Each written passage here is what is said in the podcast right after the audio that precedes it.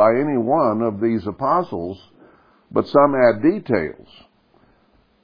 Now, I don't think that changes my comments from the other evening about Mary Magdalene and the affection she may have had for Christ.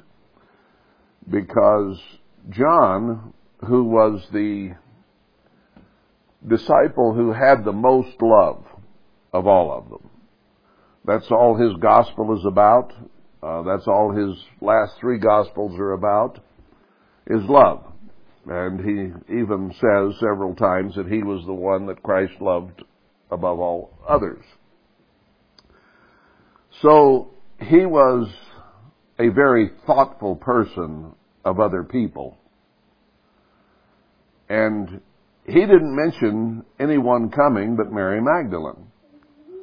Now, with his uh, love and thoughtfulness, and and uh, what's I, am I'm searching for a word here and I can't quite find it. Uh, he may have had her interests in mind when he told it the way he told it, because she was the principal one there. So he knew or was perceptive whether they'd been stated or not. If she had that kind of feelings for him, he had perceived it because he perceived people's needs, their wants. He was a very thoughtful person that way, very discerning, I'm sure, if he had that kind of care and affection for people. And Christ saw that in him as a reason that they were so close, is because those were qualities that John just simply had as a human being. But Matthew mentions uh, the two Marys, right, right off the get-go. And the angel talked to the women. fear, fear not you, for I know that you seek Jesus, which was crucified. he is not here, for he is risen. As he said, come see the place where the Lord lay. So he adds detail there. Uh, John didn't mention that the angel spoke to the women, uh, but Matthew fills that part in.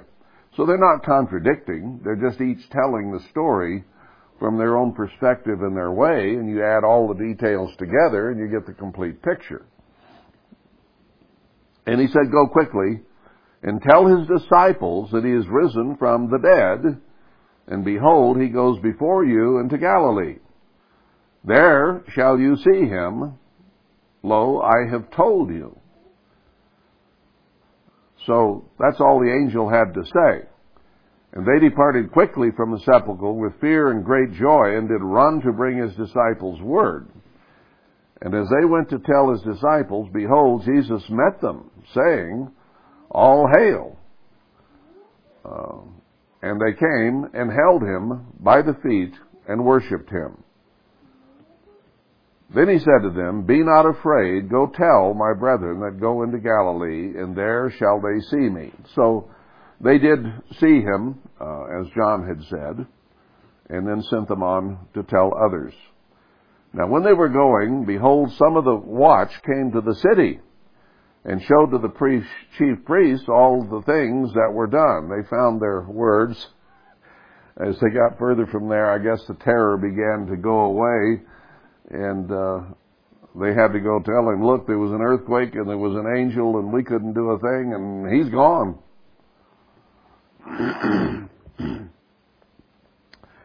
and when they were assembled with the elders and had taken counsel, they gave large money to the soldiers, saying, Say you, his disciples came by night and stole him away while we slept. So they concocted a story did you ever hear anybody in Washington D.C. do something like this? They'll tell you some kind of a story about what happened that isn't at all what happened at all.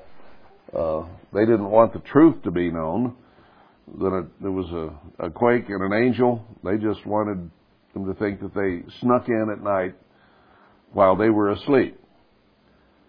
didn't want anybody to know that he had actually been resurrected. That's the point that they had stolen him away and hid him somewhere maybe.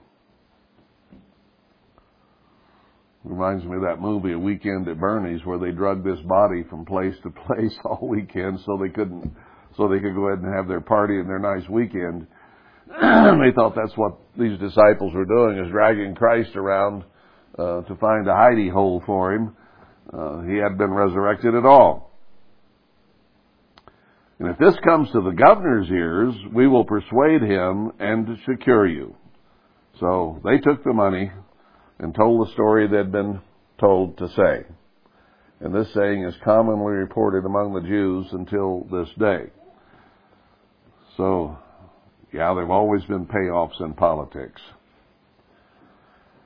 Then the eleven disciples went away into Galilee, into a mountain where Jesus had appointed them. He went off into the mountains fairly regularly to pray and uh, to get away from the, the multitudes so he could have some solitude. And when they saw him, they worshipped him, but some doubted. He doesn't say that much about it here. Uh, it's got more detail about the doubting in some of the other uh, accounts. And Jesus came and spoke to them, saying, All power is given to me in heaven and in earth. Now, John didn't mention this, but he said it before them, probably very uh, strongly. I have all power in heaven and earth. Now, these are his parting words to them. And he wanted them to know that he could give them everything they needed to do the job that they had to do. I have all power.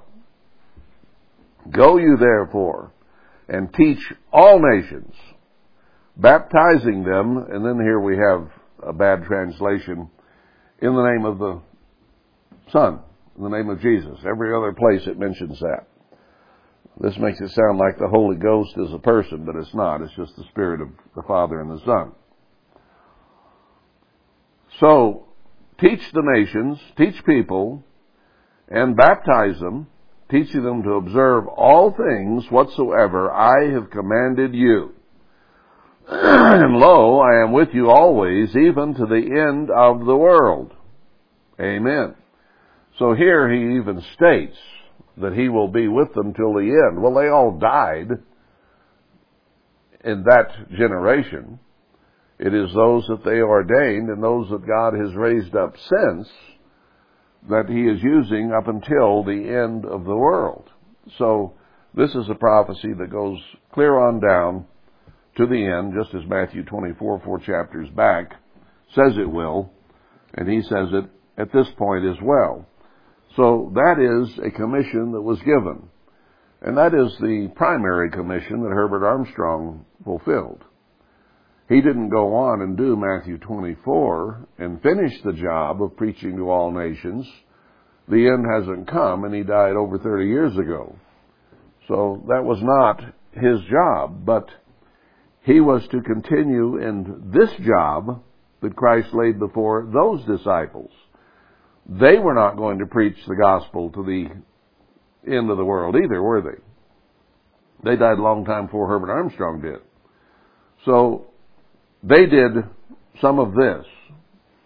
Uh, and then Herbert Armstrong did some of this. Now the job has to be finished up until the end of the world. Now let's go to the end of Mark. We need to see ourselves in these scriptures and what God says has to be done. Chapter 16 here. Well, I, he adds some uh, details about Christ's death that we didn't get in John either. Uh,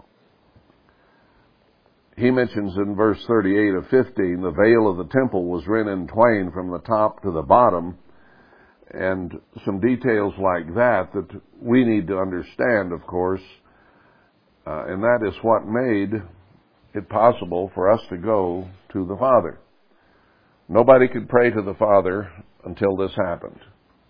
And now, because of Christ's sacrifice and His forgiveness of our sins as our mediator and our high priest, now through His name, we can go in Before this, only the high priest could only go in once a year.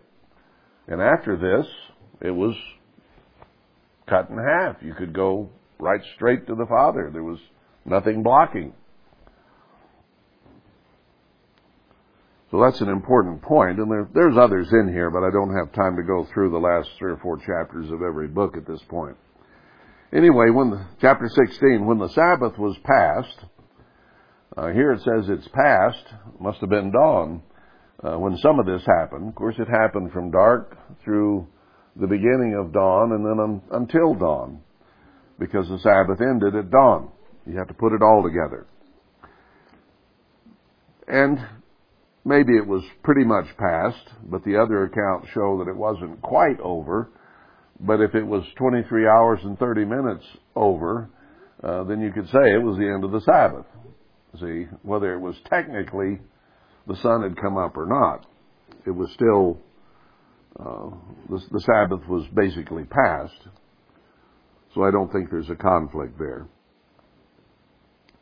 Anyway, Mary Magdalene and Mary, the brother of James, and Salome, mentions three here, had uh, bought sweet spices that they might come and anoint him. And very early in the morning, the first day of the week, they came to the sepulchre at the rising of the sun. So this says right at sunrise. And they said among themselves, Who shall roll us away the stone from the door of the sepulchre? It was a lot bigger than they were. And when they looked, they saw that the stone was rolled away, for it was very great. So the angel isn't mentioned, the earthquake isn't mentioned, it just mentions that prior to them coming at the rising of the sun, it had already been opened. Because they were probably talking about this as they approached. You know, we, we realize there's a big stone rolled there. What are we going to do? We want to anoint his body, but we can't get the door open. So, they entered the sepulchre, and they saw a young man sitting on the right side, clothed in a long white garment, and they were afraid. So the angel was, at this point, sitting inside. The, the keepers of the watch had departed to go tell the story and be paid off, and the angel had gone in and sat down. And he said to them, Don't be afraid. You seek Jesus of Nazareth, which was crucified. He is risen. Essentially the same thing Matthew said. He is not here, and this is where they'd laid him. But go tell the disciples uh, and Peter that he goes before you into Galilee. There shall you see him, as he said to you. And they went out quickly and fled, uh, for they trembled and were amazed. It had been left open. There was an angel inside, and they were upset. Uh, not, not maybe upset in an angry or frustrated way that way. They were excited and a little bit afraid. Uh, you've not encountered an angel face to face, and uh, it's scary, according to every account in Scripture. So, they ran trembling and were amazed. Neither said they anything to any man, for they were afraid. they had their mouths stopped in that sense by the angel. Uh, they didn't say hello, goodbye, how are you, or anything else. They were they were getting out of there. Now, when Jesus was risen early the first day of the week, he appeared first to Mary Magdalene, out of whom he had cast seven devils. And she went and told them that had been with him as they mourned and wept. So it's a little different account here. this sounds like John's account where Mary came by herself earlier, and then these women came in behind. It mentions the three, Mary Magdalene, Mary, uh, mother of James, and Salome, but there may have been uh, two different arrivals there, the way this sounds. So she went and told them she had been with him because John said that she visited with him there, and he said, Don't touch me, I've not ascended to the Father. And they, when they had heard that he was alive and had been seen of her, believed not. They'd been there, they'd seen the angel, they saw the sepulchre was empty, She says, I talked to him and they didn't quite get this. You know, people don't come back from the dead. Don't you know that? It just doesn't happen. After that he appeared in another form unto two of them as they walked and went into the country.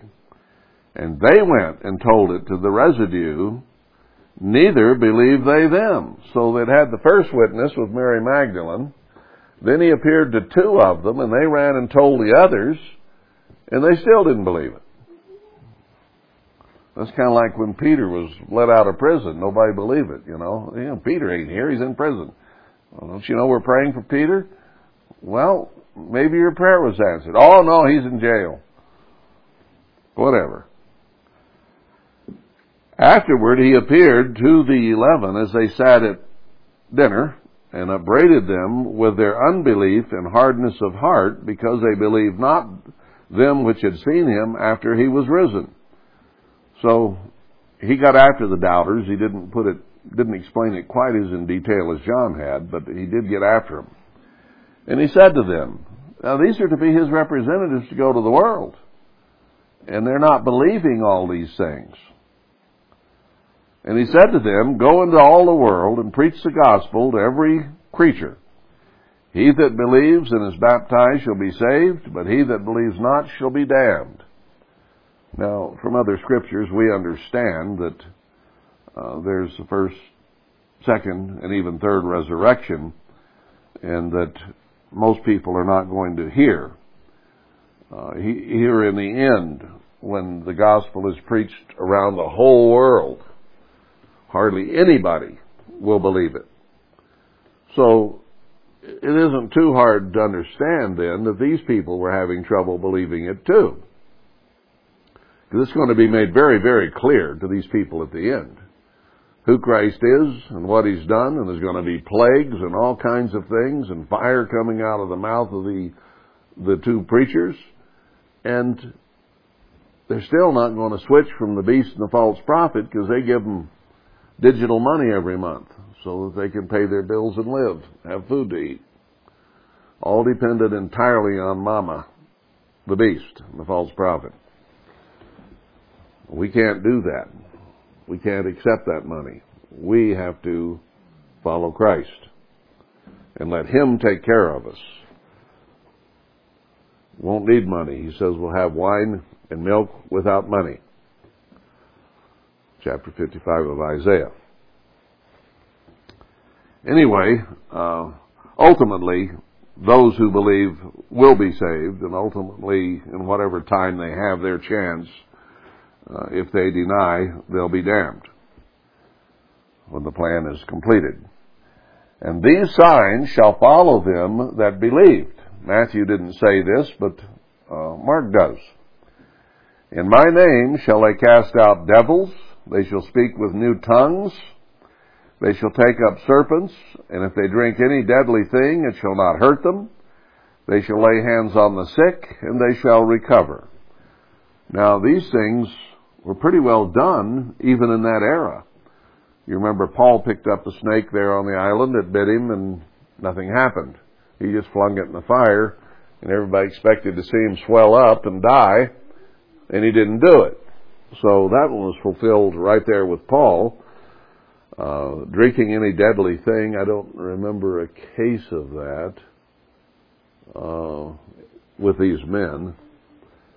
I did have a guy that had been turned out of prison having murdered somebody up in Fort Pierce, Florida, it was, who offered my wife and I a. Uh, well, he first he told us very dramatically how he was a murderer and he was the worst kind of sinner, and, then he offered us some apple juice.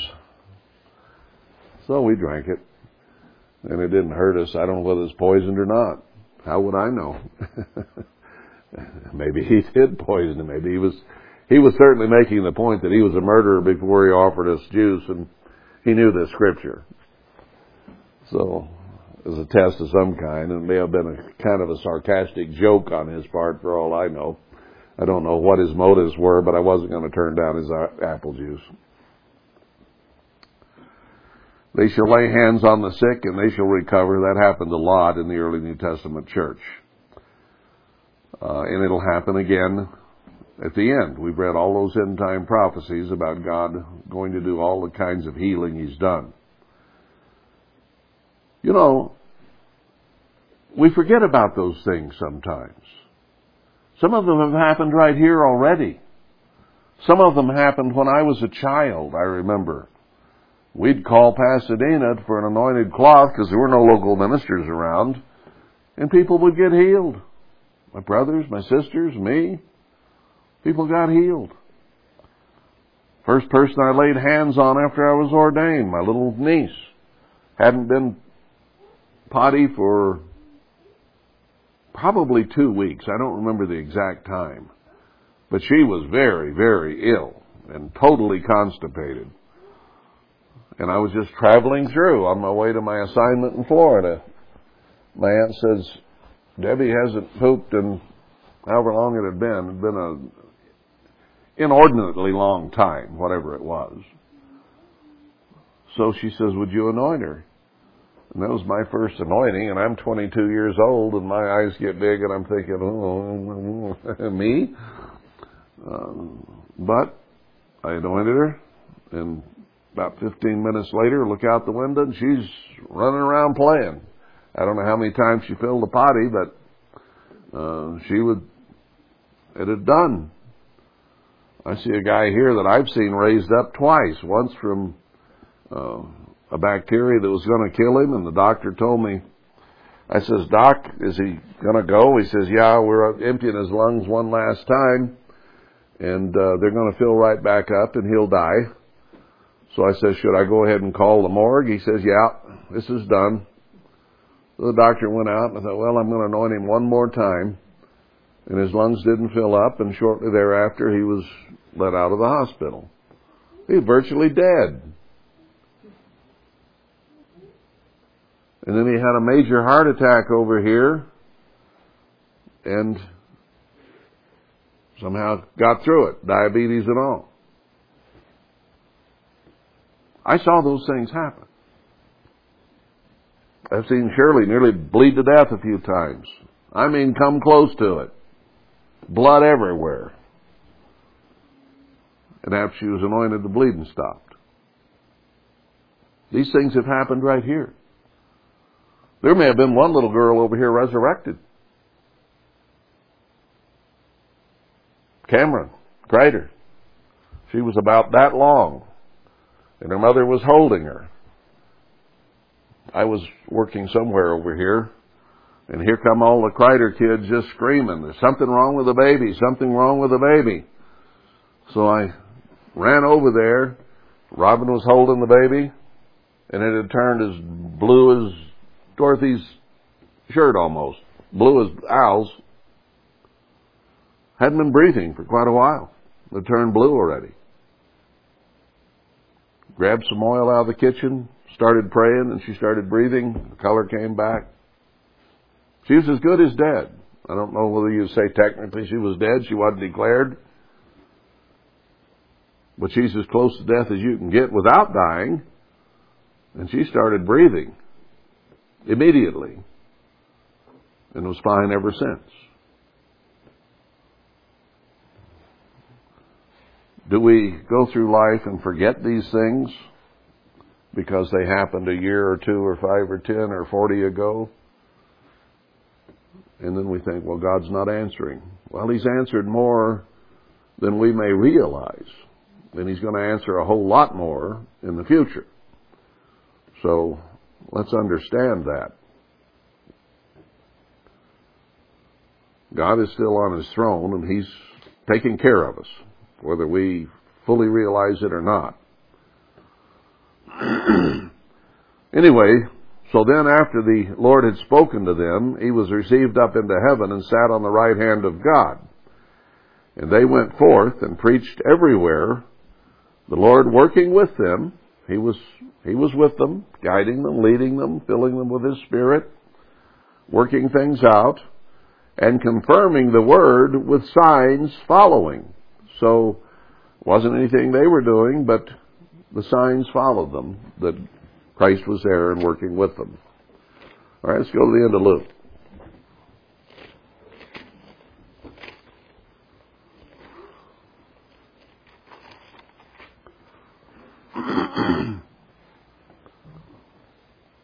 Chapter 24. Now upon the first day of the week, very early in the morning, they came to the sepulchre bringing the spices which they had prepared and certain others with them.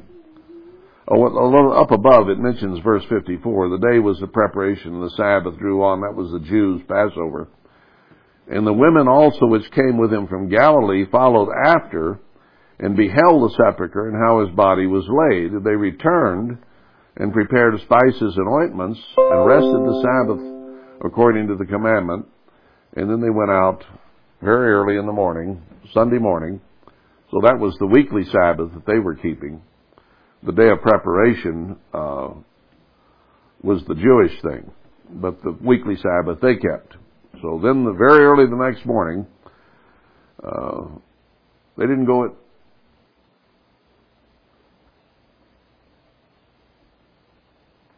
never mind. Thought went through my mind. It didn't didn't hatch.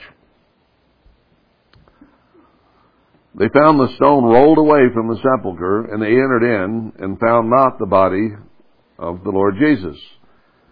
And it came to pass, as they were much perplexed thereabout, behold, two men stood by them in shining garments. They only mention one in Luke, and here it mentions two. It mentioned two in Matthew uh, that the guard saw. And as they were afraid and bowed down their faces to the earth, they said to them, why do you seek the living among the dead? That's an interesting way of putting it that wasn't said that way before. Uh, Christ is alive. Why are you here in the sepulchre looking for him? He wouldn't stay here with dead people. He's alive. He's not here. He's risen.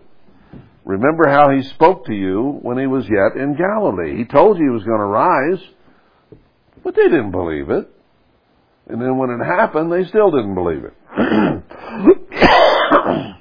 he told you, saying, The Son of Man must be delivered into the hands of sinful men and be crucified, and the third day rise again.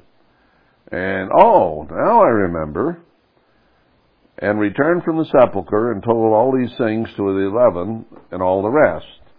It was Mary Magdalene and Joanna and Mary, the mother of James, and other women that were with them, which told these things to the apostles. So there was actually quite a crowd of women. And their words seemed to them as idle tales, and they believed them not. So even the disciples had lived with him for three and a half years and had been told many times, I'm going to rise again, didn't believe him people don't come back from the dead. You know, come on. Yeah, I remember something. He said something about that. That can't be. They didn't believe it. We're going to find out when we get to John. They decide they're going to go fishing. He's dead. We're going fishing. Uh, anyway, seemed like idle words. Then rose Peter and ran to the sepulchre, and stooping down, he beheld the linen clothes laid by themselves, and departed, wondering in himself at that which was come to pass. Now here it isn't mentioned that John ran with him, and John got there first, and didn't go in, but Peter went on in. So that detail is left out here. But Peter was the main mover in that particular part of the story. And behold, two of them went that same day to a village called Emmaus, which was from Jerusalem about threescore furlongs, and they talked together of all these things which had happened. So they're discussing it, trying to figure it all out. And it came to pass that while they communed together and reasoned, Jesus himself drew near and went with them. But their eyes were held that they should not know him. So he could be there and they wouldn't know it. Whether they could see him but didn't know who he was or whether he was there but not visible isn't quite clear, I guess. But their eyes were held so that they didn't know him. And he said to them, What manner of communications are these that you have one to another as you walk and are sad? What, what are you talking about? Why are you sad? And the one of them, whose name was Cleopas, answering, said to him, Are you only a stranger in Jerusalem, and have not known the things which are come to pass there in these days? And he said to them, What things? And they said to him, Concerning Jesus of Nazareth, which was a prophet, mighty in deed and word before God and all the people. You haven't heard of this? And how the chief priests and our rulers delivered him to be condemned to death and have crucified him. But we trusted that it had been he which should have redeemed Israel. And beside all this, today is the third day since these things were done. They didn't believe that he was resurrected. We thought he was the one that was going to come and save Israel. And he had said very clearly on more than one occasion, I'm not here to set up the kingdom of God. But they thought that he was going to save the nation then. They didn't grasp a death, a resurrection in a long period of time, about 2,000 years, uh, before these things would fully come to pass. so our hopes are dashed. That's why we're sad. It didn't work out the way we thought it would. Well, we look at scriptures today and we figure out how this might happen, how that might happen, and it doesn't always out, work out the way we thought it might. Uh, it'll all work out in God's way, but sometimes He has ways of doing things that we never think of because He's smarter than we are. Yea, and certain women also of our company made us astonished, which were early at the sepulchre. And when they found not his body, they came saying that they had also seen a vision of angels, which said that he was alive. Uh, no, they saw the angels, not a vision. But that's the way these guys interpreted all this, because they knew he couldn't be alive. And certain of them which were with us went to the sepulchre and found it even so as the women had said, but they didn't see him. then he said to them, O fools, and slow of heart to believe all that the prophets have spoken. Fools and slow of heart. The prophets had said all these things. Jesus had told them about them. But they were fools. They didn't believe him. They didn't believe the Son of God. We read all those prophecies. I hope we believe them because they all have to do with right now, these next few years. Are we fools and slow of heart? Or can we speed up our heart and get into it and believe that all the things He said He's going to do, He's going to do? Or do we have the same problem these people had? To one degree or another, yes. Ought not Christ to have suffered these things and to enter into his glory? Shouldn't he have done it? Said it in Psalm 22 and 23 and Isaiah 53 and all these places. Shouldn't it have happened? And beginning at Moses and all the prophets, he expounded to them in all the scriptures the things concerning himself. So here he tells us that all those prophecies back there that seem to have reference to the things that we read about in these four books were about him, and they did happen. And there are more in those prophecies that are still there that have not yet happened, right? Did the great and terrible day of the Lord come? Did uh, all flesh get preached to? Uh, has the earth turned, the sky turned to blackness? Have all those things happened? No. Have people been blessed in ways that those scriptures say will happen here at the end time? No. Well, what about the ones where he said he's going to tear the church all apart and put us through all kinds of grief. Ah, those have happened, haven't they? So, they're for today. So are the good things. They're going to happen too. So don't be sad. They're coming. And they drew near to the village where he went, or where they went, and he made as though he would have gone further, Uh, but they constrained him, saying, Abide with us, for it is toward evening, and the day is far spent.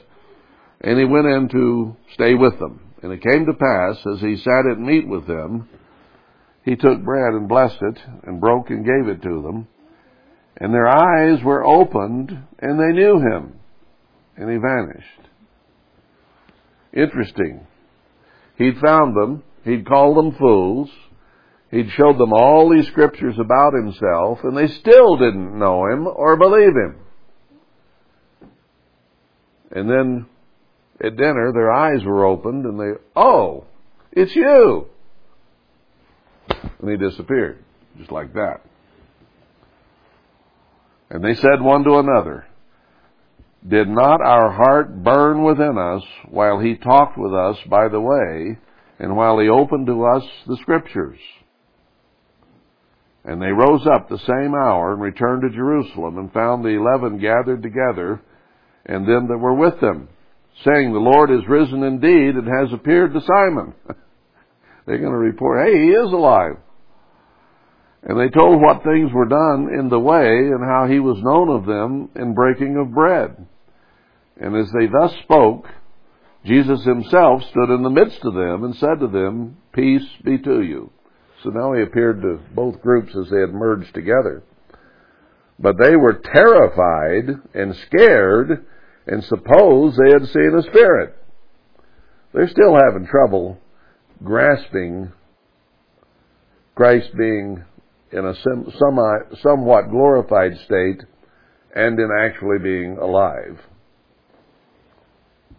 Is he going to appear to us in some ways here at the end? He did to Paul, he did to these fellows, and he says he's going to come and dwell with us, tarry with us, be with us. He may show himself some. I don't know. We'll find out, won't we?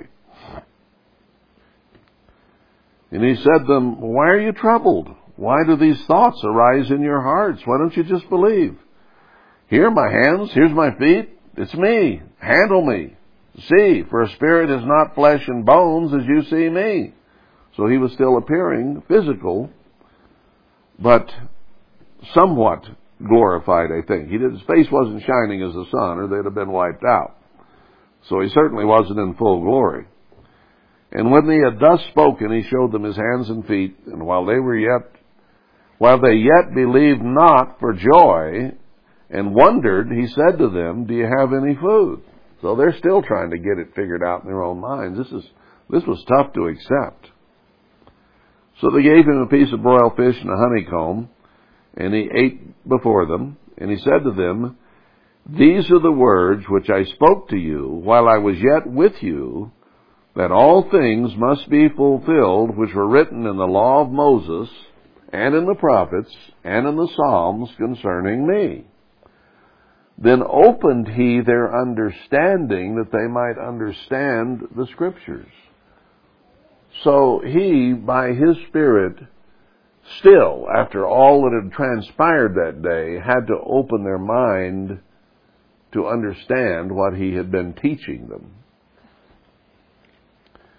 You cannot understand truth unless God opens the mind. John 6:44. No man can come except the Spirit of the Father draw him. You, as an individual, would not have knowledge of God and His purpose and His plan and the truth that you have if He had not individually opened your mind. It isn't by accident that you are here. He opened your mind. Yours. He has a personal interest in you. And He opened your mind. And said to them, Thus it is written, and thus it behooves Christ to suffer and to rise from the dead the third day. I don't want to let that thought get away. He has a specific interest in you as an individual.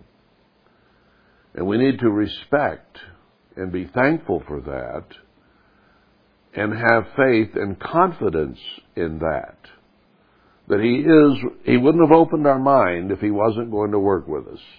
If He did not intend to work salvation in us, He wouldn't have opened our mind. He believes you can make it. There are days you don't believe it. But He knows how much mercy He has, how much love He has, how much grace and favor He has, and He knows what His sacrifice and His blood being spilled can do. He understands it, having done it better than we do. But you wouldn't be here tonight if He hadn't opened your mind and showed you these things. So take confidence and pleasure, humbly and meekly, in that He opened the minds of some mighty and noble people. No, wait a minute. Some weak and base people and brought them here. Us. And He can show His glory through us and confound the wise. That's His intent. So he rose the third day, and the repentance and remission of sins should be preached in his name among all nations, beginning at Jerusalem. So here he says preached in his name, not in his and the Father's and the Holy Ghost. And you are witnesses of these things. And behold, I send the promise of my Father upon you, but wait in Jerusalem till you have the Spirit endued from on high. That happened on Pentecost. And he led them out as far as to Bethany and lifted up his hands and blessed them. And it came to pass while he blessed them, he was parted uh, from them and carried up into heaven. And they worshipped him and returned to Jerusalem with great joy. So sadness, the confusion, the frustration disappeared, and they returned understanding and with great joy and were continually in the temple praising and blessing God. So it did have its effect. Now let's go finish this up quickly in uh, in John 21, which is where we had come to last night anyway. But I wanted to throw in uh, other thoughts from those other gospels. Chapter 21 of John. After these things, Jesus showed himself again to the disciples at the Sea of Tiberias. Where was that? I wonder. What's the Sea of Tiberias? There's no seas around Jerusalem in the Middle East. But there used to be inland seas all over uh, Nevada, Utah, and so on. Can't believe that bulb survived that. Well, the lamp didn't.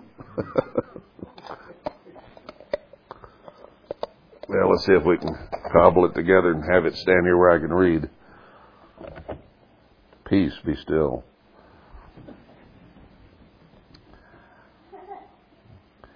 Uh, there were together Simon Peter and Thomas, called Didymus, and, and two others of his disciples. So they were there after Christ had disappeared. And here's the leader, Peter. Here's the leader.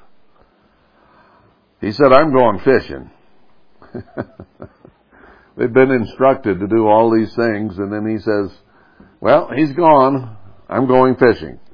Well, that's what he'd always done. That's what he was familiar with. That's what he thought, I guess I'll go back to that. That doesn't mean I don't think that we should never go catch a fish, but that was his commercial job. That's how he made his living, was catching fish. So, he more or less wiped his hands of everything that had happened, said, I'm going fishing. And they said to him, Well, we'll go with you.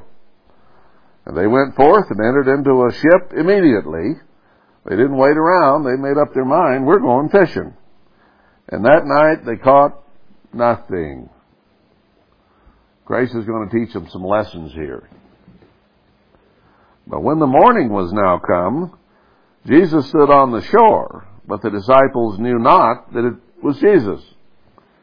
So they'd fished all night long. They were tired by now. Commercial fishing and pulling nets in and out is tough work. I've done a little of it. Then Jesus said to them, Children, have you any food? And they said, No.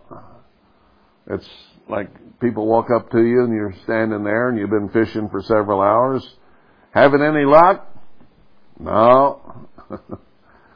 That's where they were. And he said to them, Cast the net on the right side of the ship, and you'll find. So, nothing else has worked. I guess this guy says do this, we'll just throw it over there. They cast therefore, and now they were not able to draw it for the multitude of fish. One side of the boat, nothing, all night long. And here's this non-fisherman standing on the bank telling them how to fish. And they threw the net on the other side, and suddenly it was full. Therefore, that disciple whom Jesus loved, the guy that wrote this book, said to Peter, It is the Lord. Now, when Simon Peter heard that, or that it was the Lord, he girt his fisher's coat to him, for he was naked, and did cast himself into the sea. I don't know what all they wore back then, uh, whether he had his hanes on or what, but he he was basically naked, and he had a fisherman's coat, but maybe they were working so hard and it was a summer. Well, it had been the springtime. Might have been warm enough with them working that uh, he got hot and took his fisherman's coat off. Don't know exactly what happened there. And the other disciples came in a little ship, for they were not far from land, but as it were 200 cubits, about 200 yards. No, it'd be less than that. A cubit's about 18 inches, so a 100 yards, dragging the net with fishes. As soon then as they were come to land, they saw a fire on, of coals there, and fish laid thereon, and bread. So they'd fished all night, hadn't caught a fish. They come to shore, and here's a fire that had burned down, and it had fish and bread on it. Something, had they come onto shore, they would have had nothing to eat after fishing all night. Jesus said to them, Bring of the fish which you have now caught.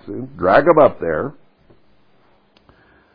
Uh, Simon Peter went up and drew the net to land full of great fishes, big fish, 153. They caught just like that. And for all there were so many, yet was not the net broken. Normally 153 fish would break the net. Jesus said to them, Come and eat. And none of the disciples dared ask him, Who are you? knowing that it was the Lord. I don't know whether they had been told, Go preach the gospel, and they were caught fishing instead and might have been a little ashamed. Who knows? That they dared not ask, knowing who it was. Like Adam and Eve, is that you, Lord? and they knew what they had done. I don't know whether they realized it at that point or not. Jesus then comes and takes bread and gives them, and fish likewise.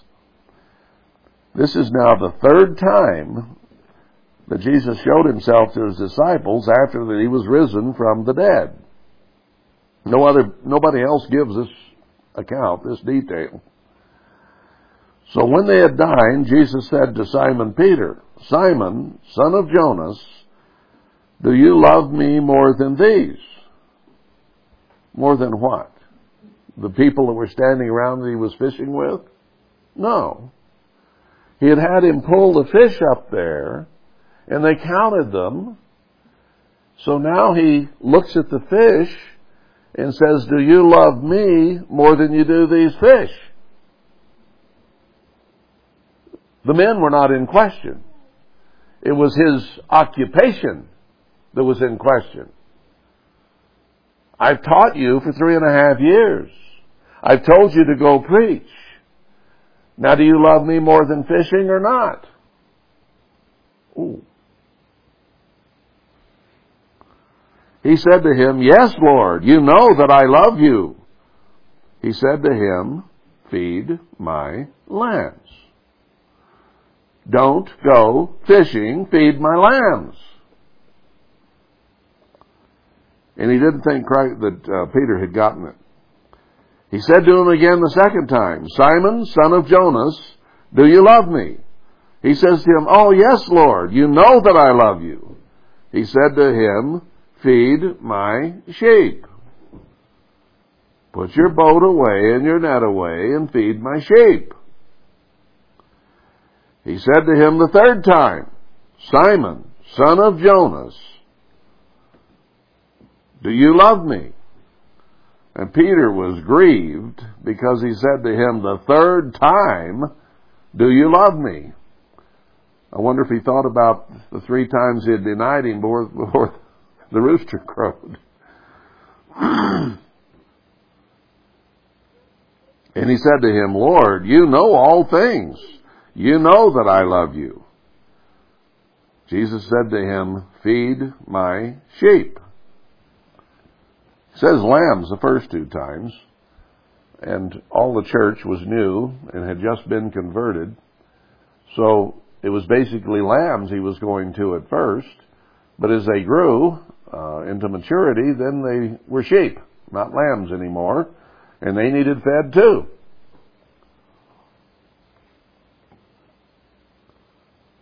Do you think Christ thought he needed a ministry? Emphasized it three times. Truly, truly, I say to you, when you were young, you girded yourself and walked where you would. But when you shall be old, you shall stretch forth your hands, and another shall gird you and carry you where you would not. You're not going to want to go where they're going to take you. This spoke he, signifying by what death he should glorify God.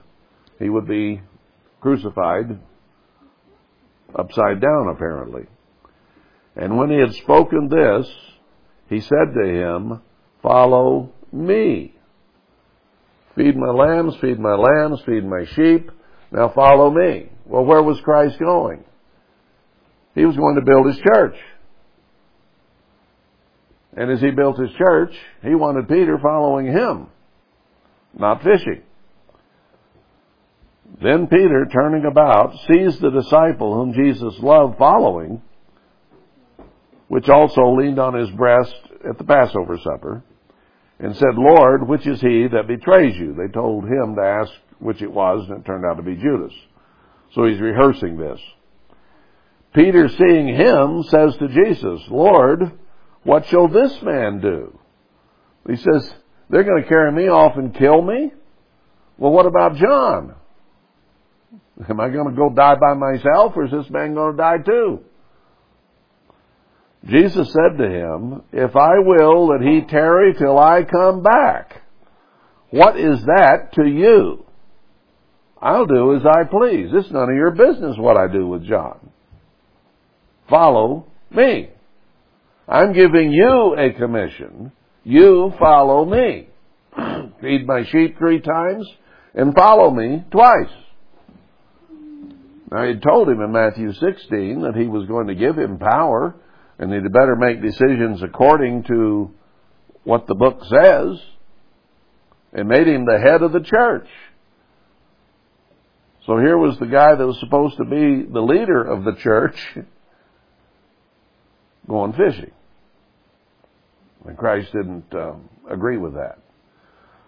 So, in front of the eleven, he's working here to, to straighten Peter out on his commission. Now, before in those other Gospels, we just read that he'd given a commission.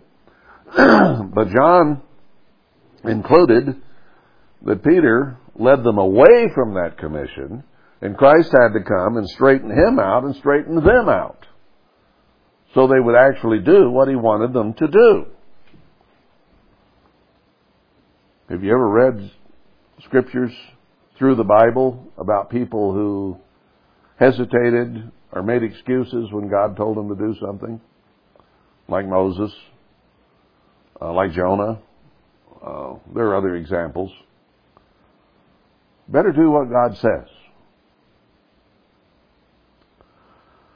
Then went this saying abroad among the brethren that the disciples should not die. Yet Jesus said not to him, He shall not die. But if I will that he tarry till I come, what business is it of yours? Now he wasn't going to live that long. He died about 100 AD in his 90s. And Christ didn't say he was not going to die. He just says it's none of your business what I do with John, Peter. Here's what's going to happen to you. I want you to get the point. You're here to feed my sheep. You're here to follow me in building the church. And you're going to die to glorify my name. So he laid it out for Peter. This is your commission. So get with it. No matter what I do with John. This is the, the disciple which testified of these things and wrote these things, and we know that his testimony is true. And there were also many other things which Jesus did, the which, if they should be written, every one, I suppose that even the world could not contain the books that should be written, so be it. So you get a little more complete picture that way, uh, examining all four accounts of what occurred there. So that's it for tonight. See you tomorrow at 1.